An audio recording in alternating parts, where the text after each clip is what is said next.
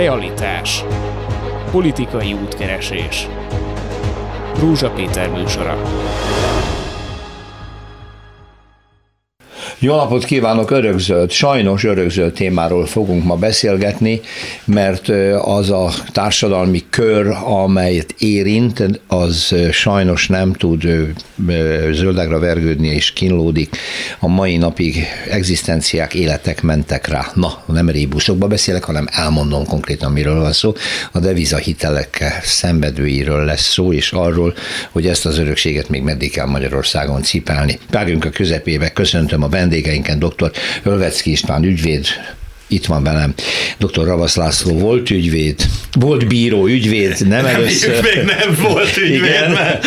és ez dr. Szepes Házi Péter ügyvéd, kettőjöttökkel már régen tartjuk a kapcsolatot, több műsorban tárgyaltuk végig. István most van először ebben a körben velünk. No. Köszönjük hallgatók. Egy jó híret akarnám kezdeni, hogy olvastam nemrég, hogy a Kuriának volt egy döntése, amely a végrehajtások, mert ugye ezek az ügyek mindig végrehajtásokkal végződnek. Majdnem a végrehajtások során felhasznált, korábban született közjegyzői okiratok egy része szabálytalan, és ezért ezt a végrehajtást, az ilyen típusú végrehajtásokat megsemmisítette a bíróság. Nem, nem akarom bonyolítani, mert nagyon-nagyon szövevényesnek tűnik. Hány embert érint ez? Sikerült-e már emiatt miatt megállítani egy-egy végrehajtást. A gyakorlatban ez most hogy néz ki, és utána szeretném, a visszapörgetnénk, hogy mi is ez a devizahiteles szituáció. Ravasz László.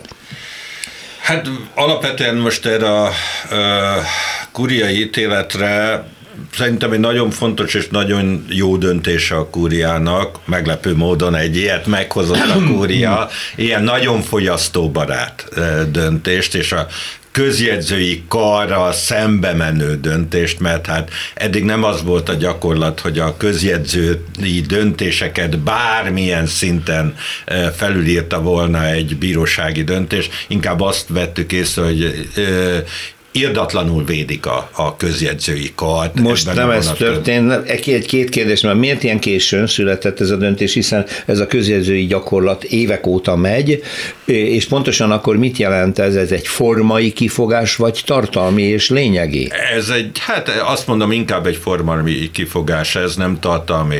Megmondom őszintén, ez egy, egy olyan elviekben bagatel, formális hiba, amelyet e, utólag is elvileg ki lehet küszöbölni, de ez a végrehajtások megszüntetését nem befolyásolja. Igazán nem ez a jelentősége ennek a, a történetnek, hanem. hanem az a jelentősége a történetnek, hogy a végrehajtási záradék törlésre kerül. Mm-hmm. És ha törlésre kerül egy végrehajtási záradék, erre van több kuriai döntés is, meg állandó bírói gyakorlat, ha a ö, végrehajtási ö, kérelem nem alkalmas a végrehajtás elrendelésére, már pedig ha törlik az áradékot, Igen, ezt akkor meg nem kell alkalmas. Áll, akkor nem alkalmas, akkor ez a cselekmény nem szakítja meg az elévülést. Tehát magyarul ez azt jelenti, hogy ő hiába adott be egy végrehajtás iránti kérelmet, a felmondástól kezdődően elinduló ö, elévülést nem szakítja meg ez a végrehajtási cselekmény. Ennek pedig a következménye az, hogy elévültek azok a követelések, amelyeknél így törlik az áradékot, mert bekövetkezett, az, ahogy ment az végrehajtás, az alatt el, leketyegett az öt éves elévülési idő, azért, mert ez a végrehajtás nem szakította meg az elévülési határidőt. Ez, Magyarul... Ez akkor egy mentség bizonyos esetekben, mert nem mindenkinél ugyanilyen a közjegyzői okirat, Igen. hogy ebbe bele lehet kötni, de bízunk benne, hogy minél több. Ez automatikusan megszünteti a végrehajtást, vagy kérvényeznie kell az illetőknek, vagy, vagy ez hogy derül ki egyáltalán?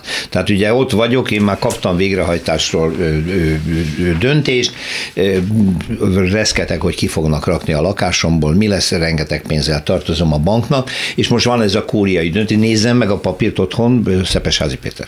Ö, igen, és akkor utána ö, érdemes tényleg elmenni ügyvédhez, én nagyon sokszor lebeszélem az ügyfeleket, hogy ügyvédhez menjenek, Na akár hozzám, ha meg tudják maguk oldani, de ez esetben kell annyi szakértelem, illetőleg jogszabályi hivatkozás, hogy ügyvéddel érdemes, és ha ez sikerül, akkor azzal megszűnik a végrehajtás. De ami amit nagyon jól mondott Ravasz ügyvéd kollégám, az az, hogy az elévülést viszont úgy lehet elérni, hogyha újra próbálják ezen formai közjegyzői hibát kiavítva indítani, indítani pontosan, a szerkesztő úr jól mondja a végrehajtást, akkor az ellen már elévüléssel lehet védekezni, sajnos végső soron elévülési perrel. Tehát de azt gondolom, nem ússza meg az illető még mindig ezeket a bírósági procedúrákat. Nem, mert vélhetően tehát... elmennek a közjegyzőhöz, megmondják, hogy most légy szíves, csináld jól Aha. a felmondás kézbesítésének tanúsítványát, megindítják újra, és akkor jön a nagy küzdelem, hogy elévült. Igen. Igen.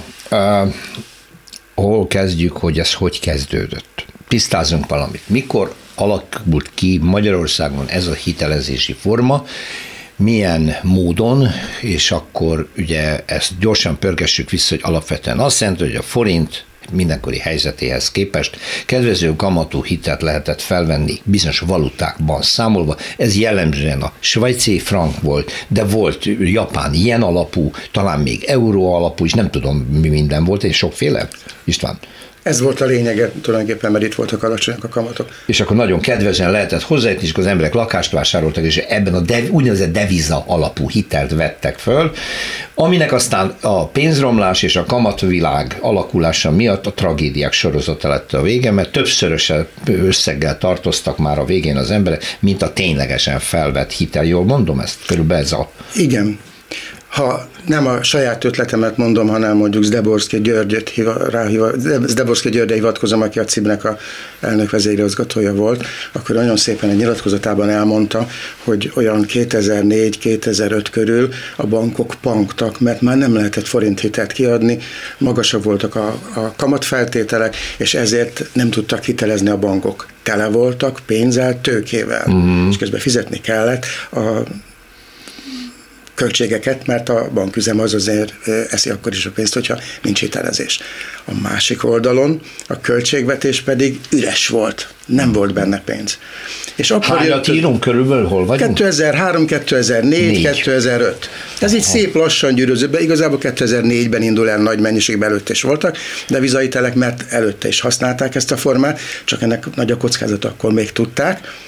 2004-ben is tudjuk, de leülnek a, a bankvezetők, a kormány, a bankszövetség, és azt mondja, hogy itt mindenkinek gondja van, az ügyfélnek is gondja van, mert nem kapitelt, a bank nem tud hitelezni, a gazdaság meg pang kettőjük uh-huh. Nyissuk meg ezt a kaput. Hát, nyissuk meg. Hogy tudjuk megnyitni? Devizahitel, alacsonyabb kamat, hagy menjen. Aha. És ez nagyon jó ötlet. Tehát én mindig elmondom minden fórumon, hogy a devizahitel önmagában egy nagyon kedvező feltételű szerződési konstrukció. Volt. Mindig az. De nincsenek benne azok a biztosítékok, hát, hogy ne, ne bukjanak bele hát, az ha egy ügyfele. szerződés tisztességtelen, akkor ne hasonlítsuk össze a tisztességeset, tehát maga a konstrukció az jó. Aha. De ha rosszul adom, hát ez olyan, mintha eladok egy autót, de jó véten, na de ha, ha rettenetes árat kérek, és közben csapágyas a motor, akkor, akkor mm. baj van. De és ez meg erősen csapágyas volt. Ez erősen csapágyas volt, és ez a problémája, tehát nem a devizaitel van a probléma, elméletileg beszélhetünk arról, hogy ez nem kölcsön, de nem menjünk elméleti dolgokra, dolgokba, mert a fogyasztó az azt látta, hogy Igen. a forint hitelét megkaphatta volna a havi 60 ezerért, ezt megkapta 40 ért. Így van, nyilván, nyilván emiatt választották sokan, de ha jól emlékszem, akkor még a Magyar Nemzeti Bank elnöke Simor András volt, aki felhívta a figyelmet arra, hogy ez nagyon veszélyes, hogy ezt nem szabadna a lakosságnak ilyen nagy számban alkalmazni, fölvenni, mert nem tudjuk, hogy mikor, hogyan szakad be a forint a devizákhoz képest, és akkor ennek az egész átszámítása olyan áttekinthetetlen volt az embereknek, hogy akkor hogy lesz 15 milliós hitelből a végén még 20 millió, és közben még kifizetett négyet. Ez mind butaság. Tehát erre határozon azt, azt kell mondani, hogy aki azt hangsúlyozza, hogy nem lehet belátni, hogy ez a kockázat hová megy, pontosan fillére pontosan be lehet látni. Hát erre nem nagyon hívták fel az emberek, a figyel, emberek figyelmét, mert ma sem, viszik el, nem, ma sem viszik el, de ha elmondom egy mondatban, nem kell sokkal több hozzá, csak annyit kell mondani, hogy miért volt jó ez a devizaitel. No. Mert olcsó volt, mint a forint Na most, amikor elírja a forint hitelek törlesztő részletét, a devizahitel, uh-huh. akkor nyomunk egy gombot, mert a bankba körülbelül ennyibe kerül az átfinanszírozás, és mostantól kezdve forint hitelként számolunk el. Tehát a deviza hitelek kockázata nem magasabb, mint a forint hitelé, ha erre odafigyelünk. Itt volt a probléma, hogy nem csak, hogy nem volt odafigyelés, hanem ezt nem mondhatták ki a bankok. Mit mond, kellett volna kimondaniuk devizahiteleknél? Hogy ugyanaz a kockázata, mint a forintna. Aha. Akkor az egész, amit az előbb elmondtam, Zeborszki György tollából, az most megdőlt volna, akkor mégse lehetett volna hitelezni. Hogy hiteleztek? Becsukta mindenki szemét fülét, és azt mondta, hogy csak a bevizsgálás kori eh, állapotot nézzük, akkor ragyogóan teljesíthető a 40 ezerrel a 60 ezer forintos törlesztőrészletet. Nem kaphatta volna 40 ezer, mehet kapja a hitelt, és mert senki nem merte mondani, mert a bankfelügyelet azonnal szólt volna, gyerekek, ez ugyanolyan kockázattal jár, mint a forint. Hát akkor ugyanúgy nem tudtok hitelezni. Ez a rákfené az egésznek. Nagyon-nagyon finoman fogalmazok pestiesen szólva, jól hazudtak nekünk.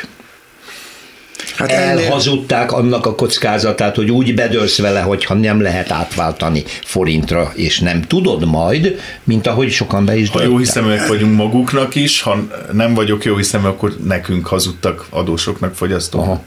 Ezt bankvezetők tudták, a kormánynak tudni kellett, a bankfelügyeletnek tudni kellett. Szakemberek vagyunk, ezeket pontosan lehet tudni, hogy egy kockázat kezelésnek mik a válfajai. Igen, az előbb, az előbb azt mondta Öveszki István, hogy ezek egyébként rendes és tisztességes szerződések voltak, lehetett tudni. Lehetnének. Lát, vagy lehetnének. Ehhez képest én úgy tudom, hogy Horvátországban és Lengyelországban a kormány, amikor már tömegesen buktak bele az emberek ebbe, közbelépett, visszamenőleg törölte ezeket az borzalmas terheket, ezeket, nem tudom, hogy milyen technika volt, de kormány szinten megoldották, hogy, több, hogy ne menjen több ember tönkre. Ez Magyarországon nem tudom miért nem, vagy megtörtént? Nem? Megtörtént, nem, hát, csak nem úgy, ahogy szerettük volna. Hát itt is volt forintosítás, 180 Igen, forinton, végtörlesztés, hát, uh-huh. hát itt is történtek, csak Tehát nem olyan elánnal, mint a, Igen, az a nagyon-nagyon nagy probléma, hogy eh, amit Ölvecki ügyvéd úr is mond. Itt az a probléma, hogy ezek a hitelek, tehát a devizahitel konstrukciója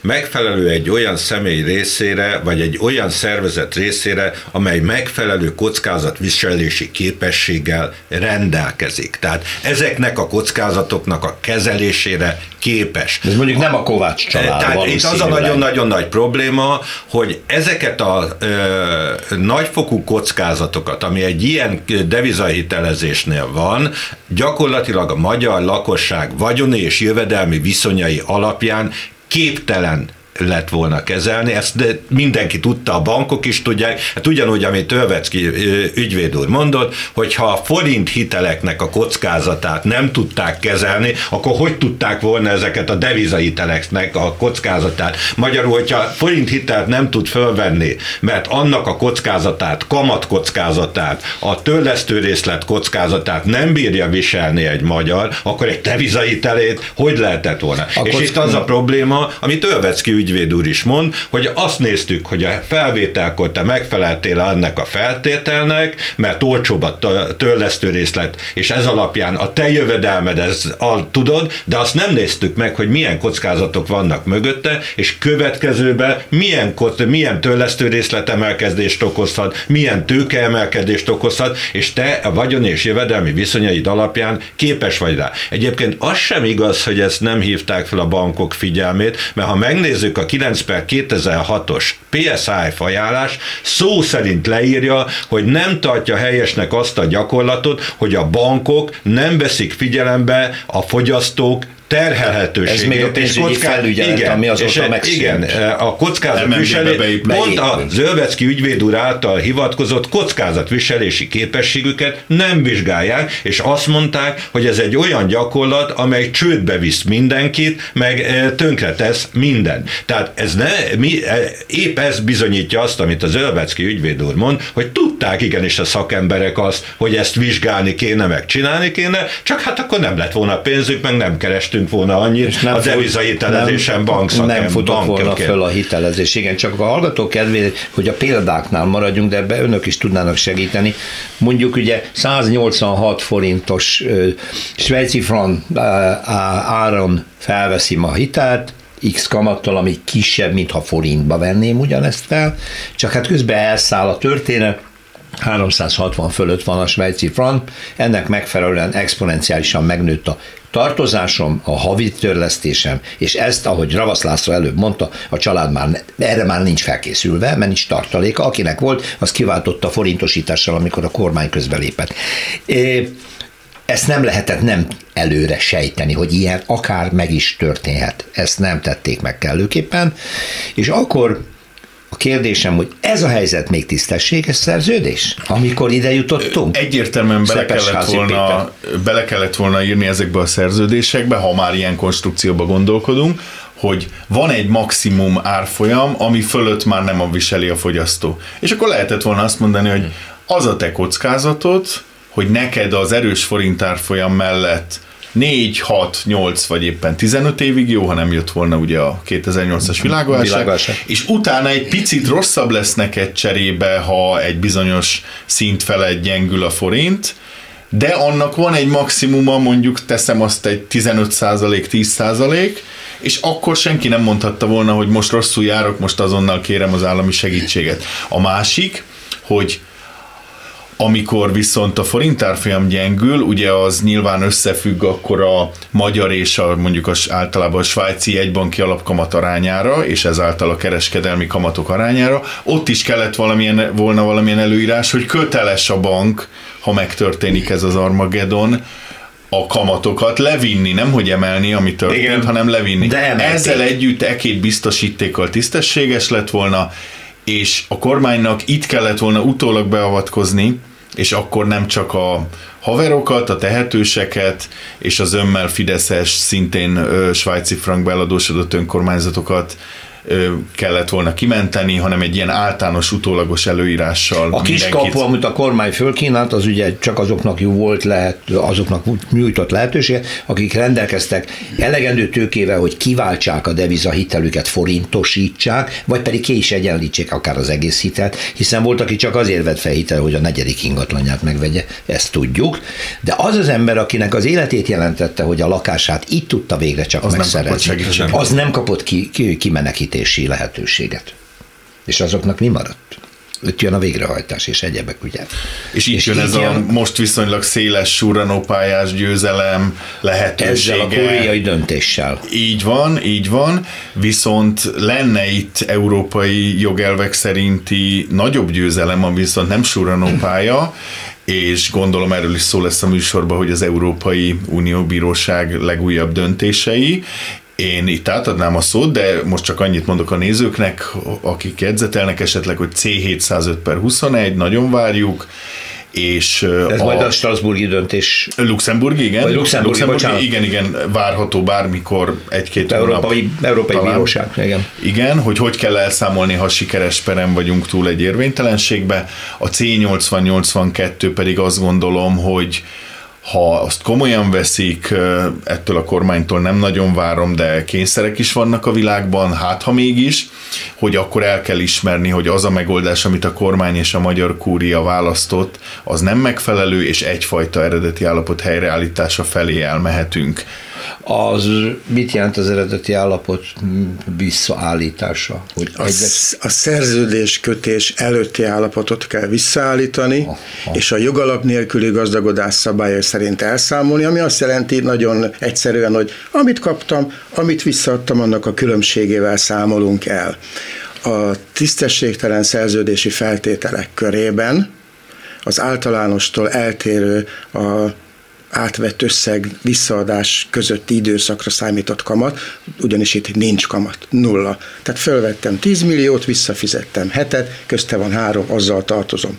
Azt elvileg 15 napon belül vissza kéne fizetni, de arra is vannak praktikák, polgári Ehhez képest most a követelések akkor hogy néznek ki ebben a példában? Nagyon szép, hát így néz neki, hogyha fölvettem 10 milliót, visszafizettem hetet, hetet még hárommal tartozom, hogy a végrehajtó mennyit kér? 42-t, 42 Igen. milliót, mert ott van a rengeteg kamatkésedelmi kamat, árfolyam kockázattal, exponenciálisan felturbózott kötelezettség, Aha. tehát ezek fényévnél vannak egymástól, ezért is várjuk vissza januárban ezt a C705 per 21-et, mert ott a jó győri ítélő táblánk megkérdezte, hogy az a klasszikus MNB alapkamat, amikor ha nincs jogalapja, ezzel számolnak, hogy ebben az esetben egyáltalán talán szabad ezzel számolni? Tehát megpendítette, hogy itt nulla kamattal kéne számolni, ha az unió talpánál a bíróság, akkor ezt kell, hogy döntse, mert precedens szabály szerint dolgozik, és már korábbiakban biztosítással kapcsolatban, hmm. egyéb hitelekkel kapcsolatban kinyilvánította, hogy egy tisztességtelen feltétel után a bank ne kérjen semmit. A költségei, a sajátjai, folyosítás, hitelbevizsgálás, az mind a saját érdekörében történt, egy fillért ne kérjen, és kamatot sem kérhet. A kamat joglap nélkül nem mindig csak az előny az a három millió forint a példában az előnyöm, több nem. Tehát ne, rám, ne olvassák rám, hogy na, de azt én használtam, uh-huh. mert az már nem tartozik ide. És ennek van egy olyan másik zöngéje is, hogy ha tisztességtelen feltételekről beszélünk, akkor nem a klasszikus polgári jogról beszélünk az egyensúlyról, mert a tisztességtelen feltételnél a hitelezőt, aki ilyen feltételeket használ, az büntetni kell, mert ha nem büntetem, holnap ugyanúgy visszajön, majd a bíróság rendezi. Uh-huh. Hát nem, barátom, ez úgy megy, hogyha tisztességtelen vagy, akkor elesel minden lehetőségtől vissza a babarúa, marad az eredeti szerződés előtti állapot, és akkor csak a pénzügyi elszámolás van, nulla kamat. Ez az megy Európában. Ez az elv. Tegyük hozzá. Hogy ebből mi gyűrűzik be, aztán majd kiderül. Gondolom erre a bankok azt mondják, hogy akkor mi bukjunk a bíróság egyszerűen nem bírja elfogadni, hogy nulla kamat, tehát ez az annyira, annyira távol áll az ő gondolatvilágától, mert klasszikus jogba gondolkozik, nem lenne baj, csak egyszer már meg kéne értenünk, hogy a tisztességtelen feltételek szabályozása egész más. A polgári jogban nincs szankció. A tisztességtelen feltételeknél az uniós bíróság ítéletek. A fogyasztószót azért mond kollega, nyilván beleértett, fogyasztó, csak a néző nem biztos. Nagyon hogy fontos, igen. hogy fogyasztó, mert az uniós jog is a klasszikus jogot tartalmazza, csak a fogyasztóvédelemnél a visszatartó erő szankcionálni kell megrettentés, ilyen szavakat használ a C421 per 14-es. Ennyire erősen fogalmaz, hogy eltántorítsa az ilyen feltételt használat a legközelebbi alkalmazásától. Nem csak ilyen fajta, hanem bármilyen tisztesített feltételtől. Ez a szigor. És azért hagyd gonoszkodjak egy kicsit. Amit az Uniótól kapunk tisztességtelen feltételek körülbelül, hogy hogy kell a bíróságon dolgozni. Az a minimum, tehát annál a tagállamok erősebben is szabályozhatják, de ez a tagállami minimum, itt mindenképpen be kell tartani. Én azt gondolom, hogy szégyen a magyar bírói karra, hogy a magyar jogszabályokat teljesen félreteszik, és az uniós jogból, amit ki csavarunk belőlük, Hát azt nagy nehezen, nagy nehezen hajlandóak alkalmazni. Nem így kéne történni, hanem éppen úgy kellene, hogy, hogy nagyvonalúan a 2020-as évekhez méltóan egy modern gondolkodással azt mondani, hogy, hogy tessék szesseni tisztességgel szerződéseket adni a szolgáltatóknak, hitelezőknek. Nem egy nagy elvárás. Ezt mai nap a bíróságok nem fogadják el. Beszélgetésünk során amikor bírákkal beszélgetünk, mindig előjön, de hát a fogyasztónak is tudatosnak kell lenni. Nem. Hát ez nagyon nem. sokszor elhangzott, és de fog, nem. különösen azok, akik nem éltek a deviza hitel lehetőséggel, felvették a magasabb kamatú forinthitet, azt mondják, figyelj ide, te akkor nagyon jól jártál, én sokkal többet fizettem, fordult a kocka, most neked rosszabb, most nekem jobb. Hát mit akarsz? Miért nem gondolkodtál, miért nem voltál felelősebb? Ez azért nem igaz, mert szűklátókerűség. Elkezdtük ugye azzal a beszélgetést, hogy 2004-ben milyen gazdasági csődben volt Magyarország. Igen. A bankok ha, tele voltak pénzzel, igen. a költségvetés üres volt, meg kellett oldani, hogy Nem a csapot megnyitni, hogy a hitel igen. jöjjön, és ez volt az egyetlen lehetőség, hogy tömegesen hiteleket vegyenek fel, és akkor megindult a banki élet. Megindult, megindult a gazdaság. Megindult, igen. Tehát akkor lássuk már pontosan, hogy a devizahitelesek hátán nőtt tartotta fenn a társadalom magát. Jó, de durva. Hát de erről van szó. Hangzik, nagyon durva a forint, Aki felvette a forint hitelt, azoknak a hátán is mondhatom. Hát persze, hát mindenki, aki De hát miután 90% devizahiteles volt, Igen. bátra lehet mondani, hogy bizony a devizahitelesek tartották el a rendszert. Pici türelmet kérek, a szünet előtt egy számot szeretnék hallani, vagy Ravasz Lászlótól, vagy Szepesházi Pétertől még, vagy bárkitől, hogy hány embert érintett amikor ez felpörgött és ment, ment, ment a devizahitelezés, és most hány ember van még bajban? Hát az a, Mit lehet tudni? Az az igazság, nagyon exakt számok vannak, mennyit forintosítottak, mennyi devizahitelt forintosított az MNB, ez két millió deviza szerződés volt. Annyit Tehát, sikerült forintosítani. Hogyha azt mondjuk, hogy átlag másfél szerződést kötött meg egy ember, uh-huh. mert volt, aki volt, többet, volt, is, aki többet, többet is megkötött, hát akkor gyorsan kiszámoljuk, hogy mi minimum legalább másfél millió ö, embert vagy családot jelent ez ha összeszámoljuk, akit érint a devizahitel. Csak ja, egy szám, a végrehajtások. Ne, pedig... hát a megkötésekor ennyi, tehát természetesen ez szüntek meg, fizettek Aha. vissza. De több százezer lehetnek, akik még mindig, még mindig biztos, hogy vannak A végrehajtások 6-700 ezret családtagok nélkül, ez van egy ilyen szám. Ez egy elég, de, hát ez, 4-5 éves szám, de azt gondolom reális. Ez egy majd. elég jelentős szám, úgyhogy a következő rövid szünet után praktikusan onnan folytatjuk, hogy ők mire számíthatnak. Van-e még mozgástér, várjuk ugye az Európai Bírósági döntéseket, a hazai bírói gyakorlatnak a változásait esetleg, vagy netán szükség van-e újabb kormányzati beavatkozásra. Ez lesz majd a kérdés, amire a választ várom Öllecki István ügyvédtől, Szepesházi Péter ügyvédtől és Ravasz László volt bíró ügyvédtől, akikkel a devizahitelesek helyzetéről folytatjuk mindjárt a beszélgetést. Realitás. Politikai útkeresés. Igazi célnakazal, amiben nyúltunk, de hát ez mindig is így volt, amióta Magyarországon a devizahiteleseket érintő tragikus pénzügyi helyzetről beszélni kell, és nagyon lassú a megoldás, nagyon lassan jönnek a különböző megoldási lehetőségek, amelyek közül néhányat már felvázoltunk az első fél órában. Ravasz László volt bíró ügyvéddel, Szepesházi Péter és Ölveszki István ügyvéd segítségével, és azt mondtam, ott fejeztük be, hogy talán Szepesházi úr mondta, hogy 6-700 ezer ember lehet, aki még nyögi ezt a most. Nem, én a végrehajtásra ja, végrehajtás. mondtam. Aki nyögi, ott a két millió, amit ügyvéd úr mondott. Az a két millió, igen. tehát mindegy, mert nem kevés emberről van szó. Hmm. Folytathatjuk-e onnan, hogy ők mire számítanak? Hol tartunk most? Látjuk-e az alagút végét, hogy nem lesznek újabb bukások, nem lesznek elvesztett lakások, nem lesznek újabb öngyilkos hitelesek, akik nem tudják, vagy életük végéig fizetik, mi a helyzet? Hát, Mit mondjuk nekik? Alapvetően egy dolog van, amire, amire szeretnék azért egy kicsit felhívni a figyelmet EU joggal kapcsolatban, és ez egy új döntés, ez a, hát nem is olyan új, de nem is régi, ez az EUC 776 per 19 kötőjel 782-ben. Jó, ezt aztán négyeztük meg, de jó, igen. Ítéletnek van egy 100-103-as pontja.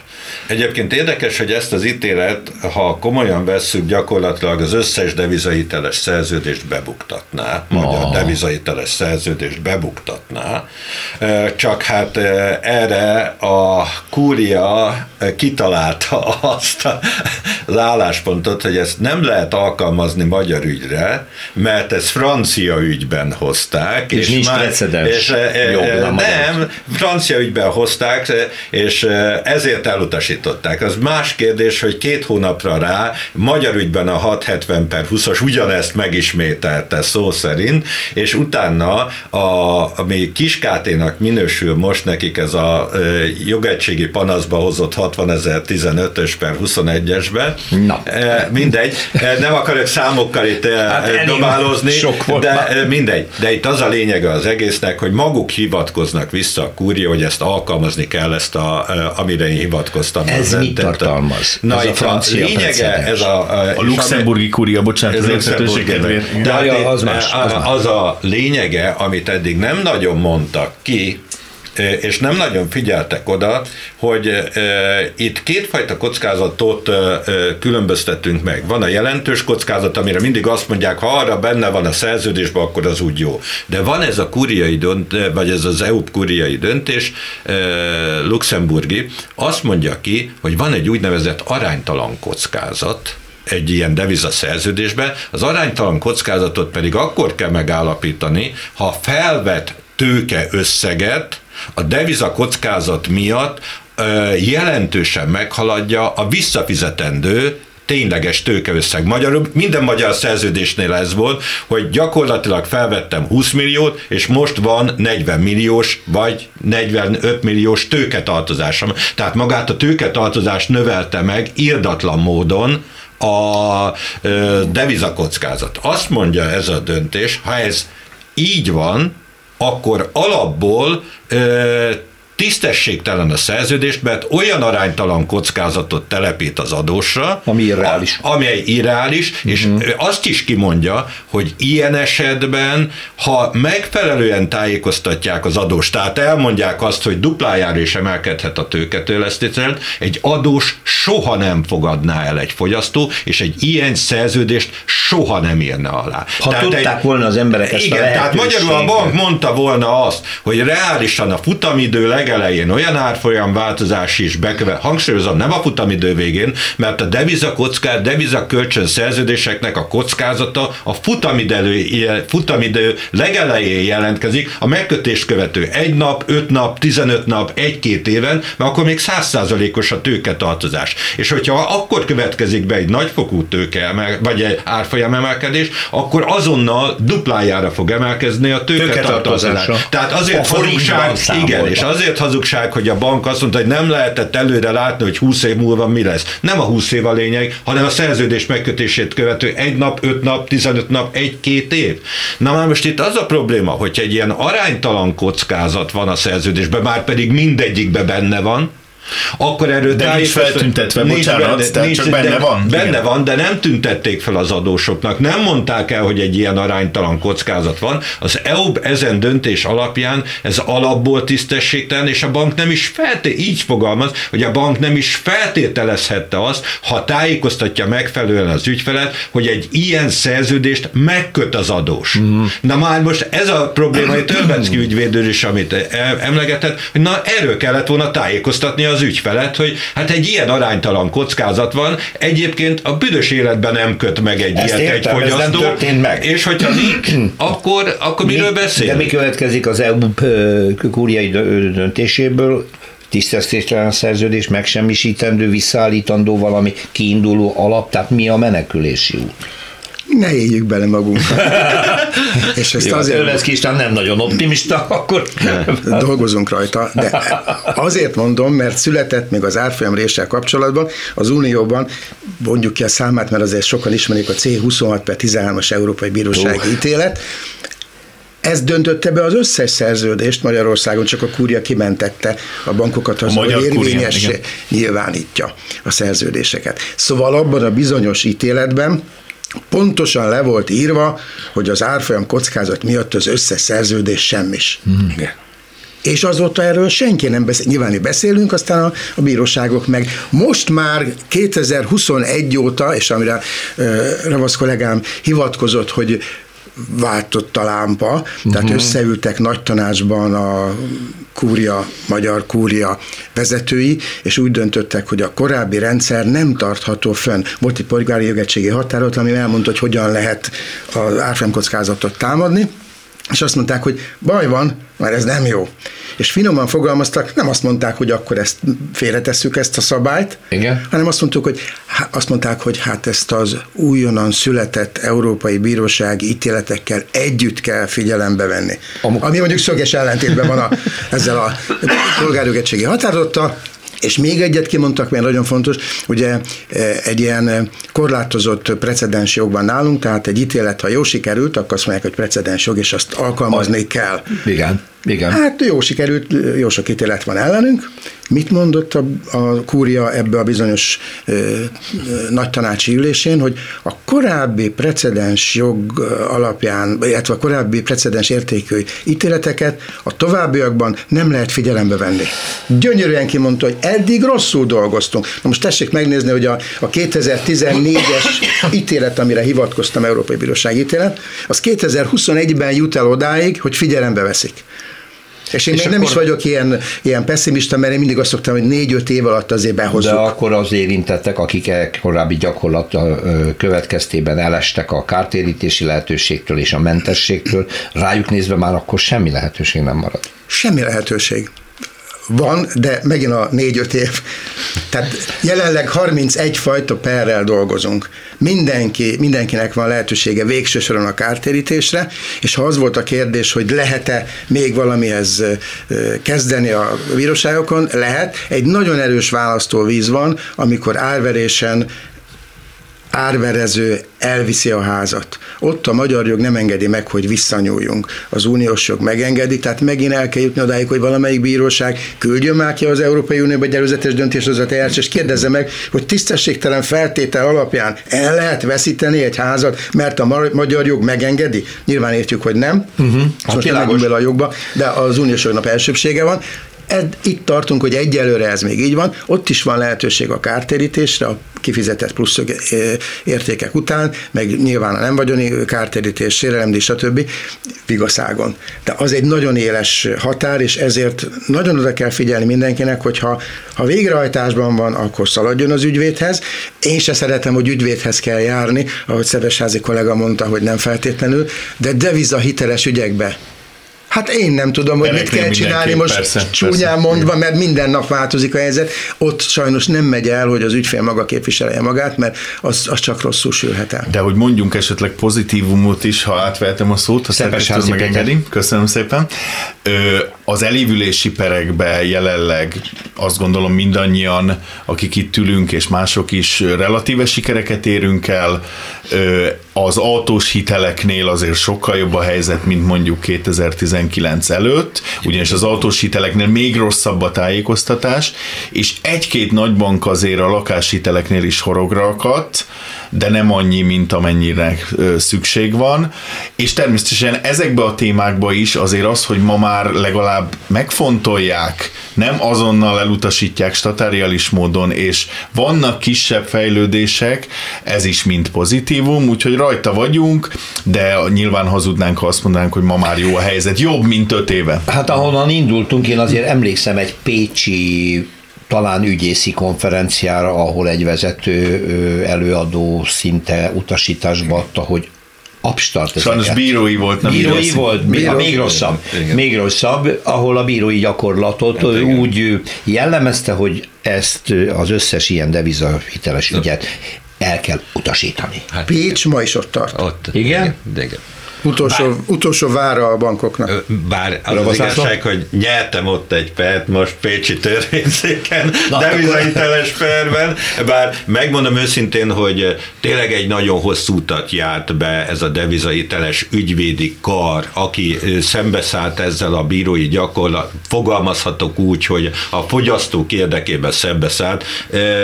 Én már a későbben szálltam be ebbe, mert hát bíró voltam, és csak 2018-tól szálltam be. Igazán, szóval ezeket a küzdelmeket Lövecki ügyvédúrék küzdötték végig, és kezdték el, beleértve Marcingos ügyvéd urat is, vagy akár Léman Gyuri bácsit, aki már meghalt, de az az igazság, hogy most tényleg az ő érdemük az, hogy ezt, ezt napirenden maradt, és nem vették le, és nem hagyták annyiba ezt a történetet, és tényleg azért az ő küzdelmüknek remélem, hogy mi is egy picit azért hozzá tudunk ez pozitívan járulni.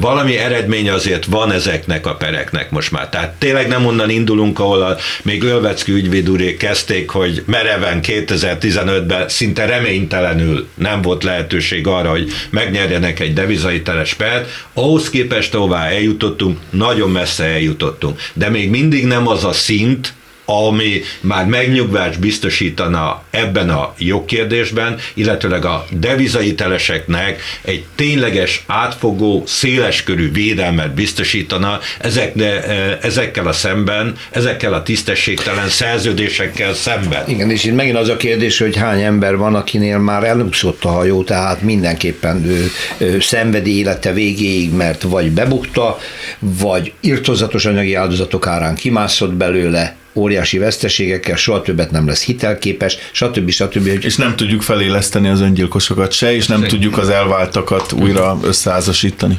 A betegeket meg. Igen, beteg, beteg, betegeket meg. rettenetesen súlyos következményei voltak, így van. A jelenlegi hitelezési gyakorlatban nem tudom, látnak-e hasonló anomáliát, vagy a pénz. Igen. Igen. Mert hogy ugye a 2008-as nagy megrendülés után a világ magára talált, mondták, és aztán egyszer csak az derült ki, hogy na de hát a bankok tulajdonképpen ugyanazt a gyakorlatot újra elővették. Más és formában. elindul a pénz-pénz utáni hajsza, amikor megint kétes értékű különböző tranzakciókkal, virtuális pénzügyi tranzakciókkal, ugye hát termelik, termelik a pénzt, és emögött megint ugyanezek a kockázatok vannak, nem?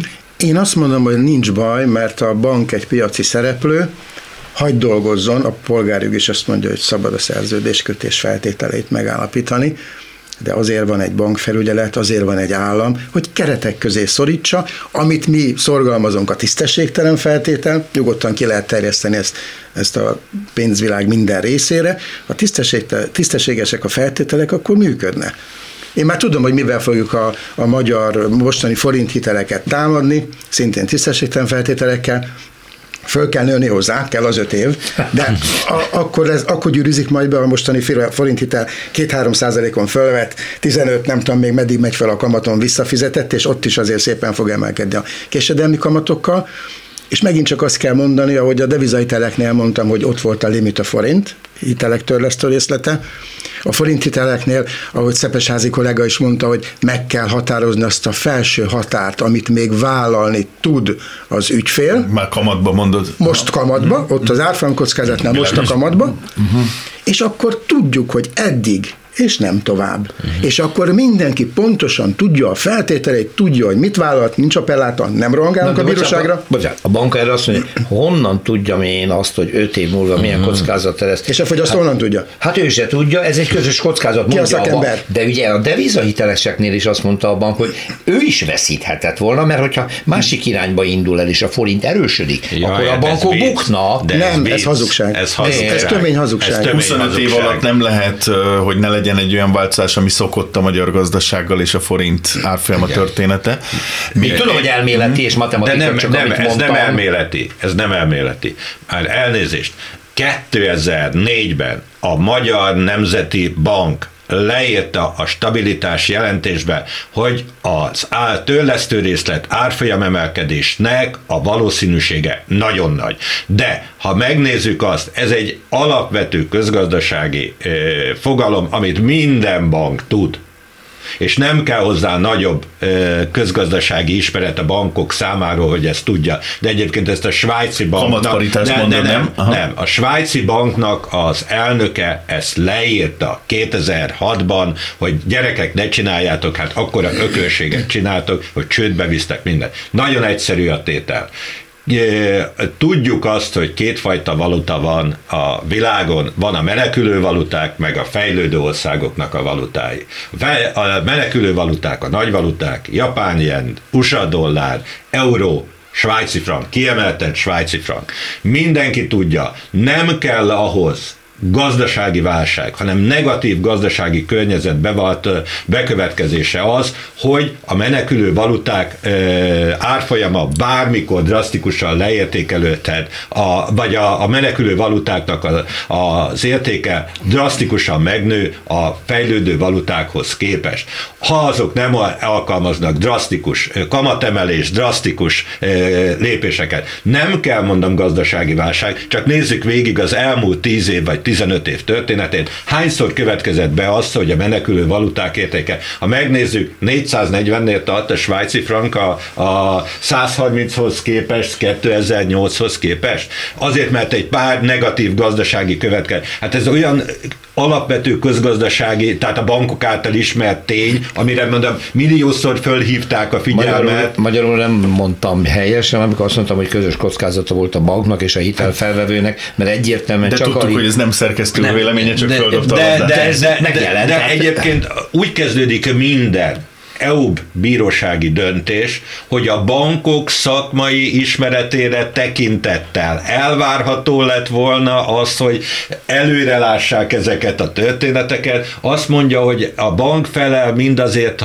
amiről nem tájékoztatott, amiről tudott, vagy a szakmai ismeretek alapján elvárható, tud, elvárható tudja. hogy igen, tudjon. Igen. Na már most, hogyha ezeket öz, mögé rakjuk, akár a kamatparitást, akár ezt a menekülő devizának a problematikát, politikáját, mindenki tudja, hogy ezek a kis valuták, tehát főleg a magyar valuta is közé tartozik, le fognak törvényszerűen értékelődni hosszabb távon a nagyvalutákkal szemben, főleg, hogyha gazdaságilag gyengébb lábon állnak. ez Most olyan ez- törvényszerűség, amit mindenki, tehát a közgazdaságban ez- mindenki tud. Ráadásul a jelen idei Ez fejlemények pontosan pontosan mutatják, 400 bizonyítják is, tehát azért mondom, hogy egyértelműen hangsúlyozom, ez nem kell gazdasági válság, az csak azt jelenti, hogy jön egy gazdasági válság, Hát akkor- akkor az, nem, az, hogy, nem az, hogy egy-két vagy öt éven belül fog leértékelődni, Hanem három nap alatt. hanem három nap Igen, alatt igen. akár duplájára is. A forint hitelekkel kapcsolatban szabadjon még valamit mondani, az a legfontosabb, amit Ölvecki ügyvéd úr mondott, de azt gondolom, hogy nagyon sokan bajba fognak kerülni, ahol nem születik meg az az egy-két-három gyerek a csóknak a büntető szankcióival, illetőleg a babaváróval. Tehát ez is egy olyan dolog lesz, ami bizony szerintem a tisztességtelenség körébe vonható, és nem csak az állammal, hanem a pénzintézettel szembe. Ö, hát most nem mondom, hogy várjuk az ügyfeleket, mert kerüljük el, hogy a forinthitelesek hasonló helyzetbe kerüljenek, de sajnos attól tartok, hogy lesz de ezzel baj. Szepes házi úr, kedves Péter, egyébként tegeződünk, nyugodtan Köszönöm. vállalhatjuk most is.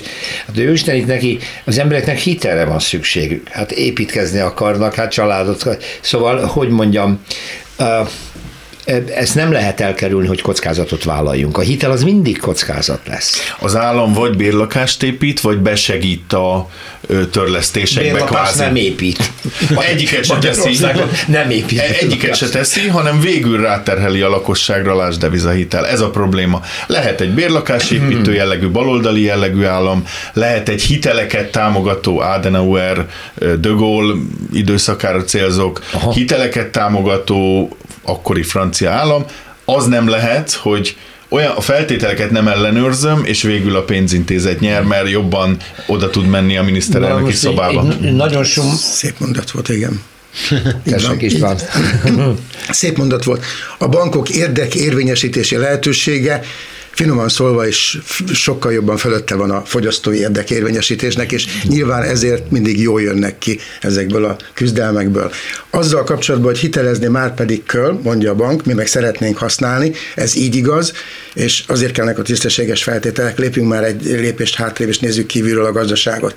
Ha a gazdaság nem működik, mindegy, mit csinálunk, hogy tisztességesen vagy tisztességtelen hitelezünk, mert a kölcsönnek ott a kockázat, hogy nem tudom visszafizetni. Ha nincs biztonságos hátterem, munkahely, biztonságos gazdaság, akkor nem fog működni a hitelezés. Ha pedig jó a gazdaság, akkor ugye meg szoktunk is legyinteni, hogyha egy kicsit magasabb összeget kell visszafizetni, mert van miből visszafizetni. Igen, igen. Tehát én azt mondom, hogy azért mindennek az alapja az, hogy egy jó gazdaságra kell építeni, és akkor könnyebb lesz tudoskodni azon, hogy milyen feltételekkel szerződjenek le az ügyfelek. Az még egyszer nem fordulhat elő, és most nagyon konkrét dolgot mondok, mert a szomszédommal történt meg, akinek volt egy kis pici suzuki amit valami, nem tudom én, két millió, akkor még a két millió 700 ezer áron vette meg hitelből, és amikor ő, ő, lezárták a dolgot, mert gyorsan meg akart szabadulni, mert látta, hogy vége lesz a dolognak, 4 millió 500 ezeret fizetett vissza, és nincs meg a kocsi.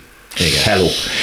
Szóval, mert ez, ez ma már nem lehet. Na de ez Most még már nem juthatunk de el. félig meddig igen, de, De nem. itt az a probléma, hogy nem a kocsi a legnagyobb probléma, hanem aki felvesz mondjuk 20 millió hitel Hát igen. eh, egy 30 milliós lakásra, majd eh, visszafizet még 30 milliót, és még tartozik 60 millióba, úgy, hogy elviszik a lakást, és még marad egy És ez 20 is millió, van, van egy 20 milliós tartozása, és tiltják az egész család jövedelmét, az 50 át na szóval ez a durva. Amikor egyrészt adósrabszolgát csinál, elviszi a teljes vagyonát, és utána egy életen át megnyavarít egy egész családot, négy-öt embert, vagy még akár két generációt is. Na most ez a durva dolog, tehát itt az a probléma, hogy nem hogy csak a vagyonát viszi el, hanem utána még a teljes vagyona mellett még a jövedelmének az 50-60 százalékát. És a is jövőjét viszi el. És a jövőjét. Illetve nem az 50-60 százalékát, mert 145 ezer forint fölött akármennyit keres, elviszik. Tehát lehet, hogy elviszi az össz családi jövedelemnek a 70 százalékát,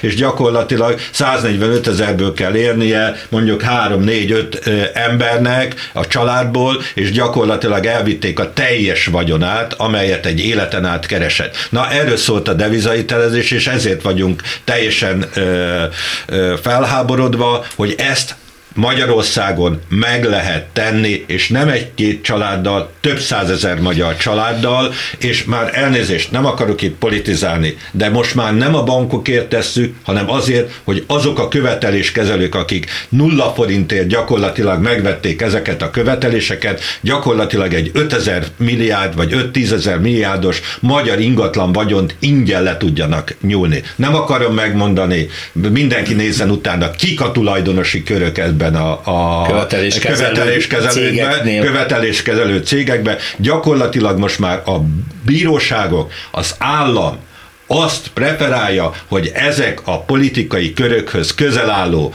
emberkék le tudjanak ingyenesen nyúlni 5-10 ezer milliárd forintnyi ingatlan vagyon, magyarul rekveáljanak, mint az 50-es években. Az eladósodott emberek. Az eladósodott emberekkel. És ez a nagyon-nagyon nagy probléma, hogy ezt kéne helyre rakni, és ezt kéne megakadályozni, hogy még egyszer ez Magyarországon ne következhessen be, úgy, ahogy Övecki ügyvéd úr mondta, például a, majd a forinthiteleknél, még egyebeknél. És itt ez a nagyon-nagyon nagy probléma, itt már nem arról van szó, hogy a bankok hiteleztek visszafizetni meg egyebeket, hanem itt egy uzsora kamatot, egy uzsora tőkét kell visszafizetnie a lakosságnak, és gyakorlatilag ők finanszírozzák ezeknek a követeléskezelők, meg a mögötte lévő érdekköröknek egy csak a jó Isten segíthet ekkora a vagyon visszafizetésére, nyilván nincs remény.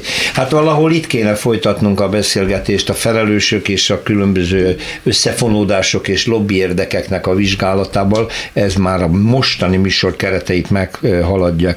Köszönöm szépen mindenkinek, Nagyon hogy itt volt. A Szepesházi Péter és Ölveszki István ügyvéddel, Ravasz László volt bíró ügyvéddel próbáltuk tisztázni a devizahitelesek még ma is égető problémáit, meg az, hogy van azért valamennyi remény arra, hogy egy egy-egy esetben már kiutat lehet találni, úgyhogy én meg is ígérem, hogy folytatjuk ezt a témát. A szerkesztőn Sonfaj Péter nevében köszönöm az önök figyelmét, viszont hallásra egy hét múlva. Köszönjük szépen. Köszönjük.